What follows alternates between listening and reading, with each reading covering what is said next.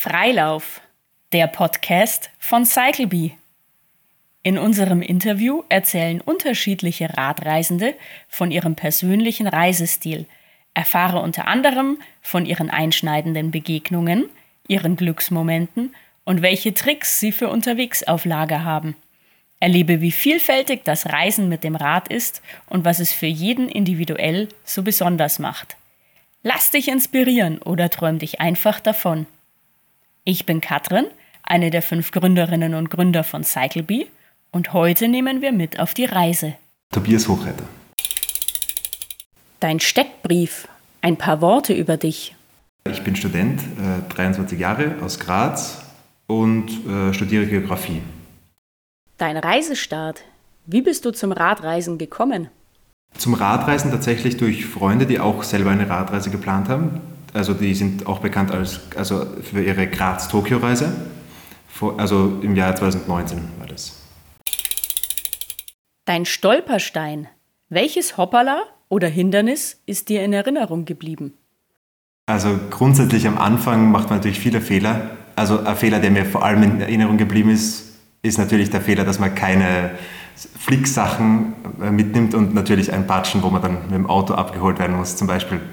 Oder andersrum, also das wäre jetzt mechanischer Natur, vielleicht auch äh, bezüglich, dass man das, das falsche Essen mitnimmt und einem komplett schlecht wird während der Fahrt. Das wäre die andere Sache. Dein Glücksmoment, ein besonderer Moment deiner Radreisen? Grundsätzlich bei den Radreisen bei mir meistens die Ankunft obwohl ich die bei den ganz langen Radreisen kaum realisiere in dem Moment, wo ich ankomme. Äh, was mir jetzt wirklich gerade einfällt, ist zum Beispiel auch, das war nur eine Eintagestour. Da bin ich das erste Mal in einem Tag ans Meer gefahren. Und dieser Moment, wo ich das Meer das erste Mal gesehen habe, der war wirklich extremst emotional. Also da ist mir schon eine Träne gekommen tatsächlich. Deine einschneidende Begegnung. Ein Zusammentreffen auf einer Radreise, das dir in Erinnerung geblieben ist. Was sehr skurril war, das war in Kroatien, da war ich auf dem Weg nach Griechenland. Am zweiten Tag in Split war das. Da war tatsächlich alle Hotels ausgebucht und ich habe kein einziges Hotel mehr gefunden, konnte aber auch nicht weiterfahren mehr, weil es schon finster wurde. Und da ich, bin ich einem Amerikaner begegnet, der eine Zugreise durch Europa gemacht hat. Und den, mit dem habe ich Nummern ausgetauscht und der hat dann für uns beide ein Hostel gefunden, in dem ich übernachten konnte. Also sehr, eine sehr glückliche Begegnung in dem Fall. Und den habe ich auch, dann auch noch auf der Rückfahrt äh, von Venedig nach Wien äh, äh, getroffen im Zug. Dein Reisestyle. Wie radreist du am liebsten und warum? Meistens reise ich mit sehr wenig Gepäck und so, so schnell wie möglich. Also wirklich äh, sehr sportlich angelegt meistens. Ähm, zwischendurch mache ich auch so kleinere Radtouren mit Freunden, dann etwas gemütlicher, aber wenn ich, ich fahre meistens alleine, das heißt, und auch meistens äh, sportlich angelegt, ja.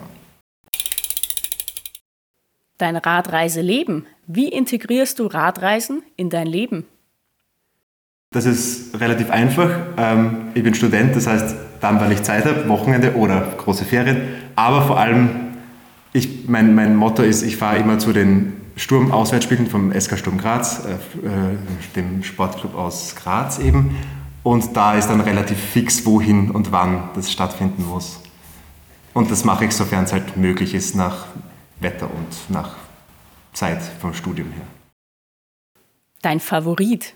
Welche Strecke oder Region muss man unbedingt mit dem Rad bereisen? Also von dem, was ich gefahren bin, was auf jeden Fall wunderschön ist, ist ähm, nach Spanien. Die spanische Küste ist auf jeden Fall wunderschön. Andalusien auch unfassbar. Aber genauso die, die Adria-Küste von Kroatien und, und äh, weiter nach Süden, Griechenland, sehr schön. Äh, was, wo ich nicht mit dem Rad war, wo ich aber noch gern hin möchte, ist zum Beispiel das Nordkap.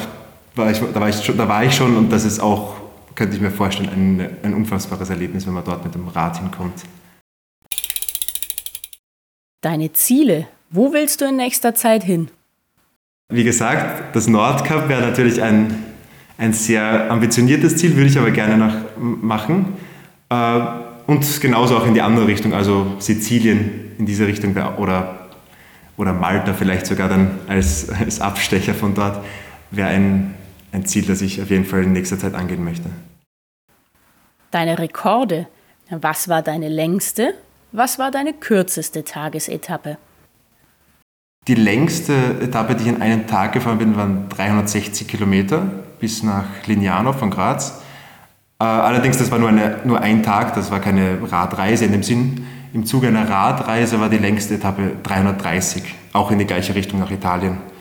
Kürzeste Etappe müsste gewesen sein bei meiner Radreise nach Spanien, wo, wo ich Durchfall und so weiter gehabt habe, wo wir dann trotzdem gefahren sind, aber nicht besonders weit gekommen sind. Also mit, mit Ach und Krach den ganzen Tag durch und trotzdem nur 60 Kilometer, kann man so sagen.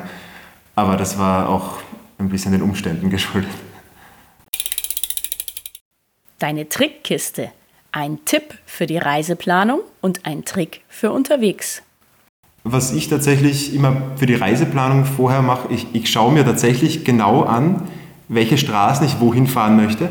Und der Trick dann oft ist, diese dann vor Ort leichter zu finden, ist, sich anzuschauen, wie diese Kreuzungen dann ausschauen, auf Google Street View zum Beispiel, und, und zu schauen, was auf den Schildern angeschrieben ist. Das ist oft sehr hilfreich, wenn man dann dort ist, weil man dann das Gefühl hat, man hat das schon mal gesehen. Äh, und für unterwegs, ähm, ich glaube, der wichtigste Tipp ist, wenn man nicht am Rad sitzen muss, sollte man sich einfach hinlegen. Solange man sich hinlegen und ausruhen kann, sollte man sich hinlegen wenn das möglich ist. Das ist für die Regeneration am besten. Dein Reisegepäck. Was muss immer mit dir auf Reisen gehen und was darf daheim bleiben? Also ich packe sehr minimalistisch normalerweise. Also alles, was nicht mit muss, nehme ich auf keinen Fall mit. Ich nehme meistens einfach nur, wenn ich es wenn ich brauche, ein Gewand, mit dem ich am Abend irgendwo irgendwas essen gehen kann oder so. Das heißt, eine Hose, ein Leiberl, äh, sonst zum Anziehen nichts. Ich gehe dann immer mit den Radschuhen herum, das heißt keine Schuhe und eine Zahnbürste. Das ist so und ein Handy-Aufladekabel. Also das ist dann wirklich so das Einzige, was ich mit habe. Außer natürlich für die für, für die Trekking-Radreisen habe ich dann schon, da ist dann Zelt und alles Mögliche dabei und Kochsachen, aber da kann ich jetzt nicht irgendwas Spezielles sagen, was unbedingt dabei sein müsste. Deine Herzensangelegenheit. Was liegt dir bezüglich Radreisen besonders am Herzen? Es ist schon eine ganz andere Art, wie man die Landschaft kennenlernt. Also wenn man mit dem Auto jetzt wohin fährt zum Beispiel, dann lernt man, das nicht, lernt man die unterwegs nicht so viel kennen, was es dort gibt, wie es dort wirklich ausschaut. Auch Leute lernt man nicht, lernt man nicht kennen, äh, sondern ähm, höchstens auf der Autobahnraststätte. Es ist nichts, man erlebt es vielleicht nicht ganz so intensiv, wenn man zu Fuß geht, aber es ist trotzdem eine sehr intensive Erfahrung der Landschaft und der Leute, aber trotzdem kommt man in gewisser Geschwindigkeit voran. Das heißt, das ist eine sehr gute Kombination, ein, ein Zwischending quasi. Deine Nachlesen, kann man mehr von dir und deinen Reisen erfahren? Es gibt an sich einige Artikel für, von mein, für meinen Radreisen, für für den SK Sturm. Darüber gibt es einige Artikel auf der Webseite selber von, von SK Sturm, aber sonst meine privaten Radreisen sind jetzt sonst nirgends wirklich oft öffentlich dokumentiert. Danke dir. Jetzt sind sie dokumentiert. Ja, stimmt.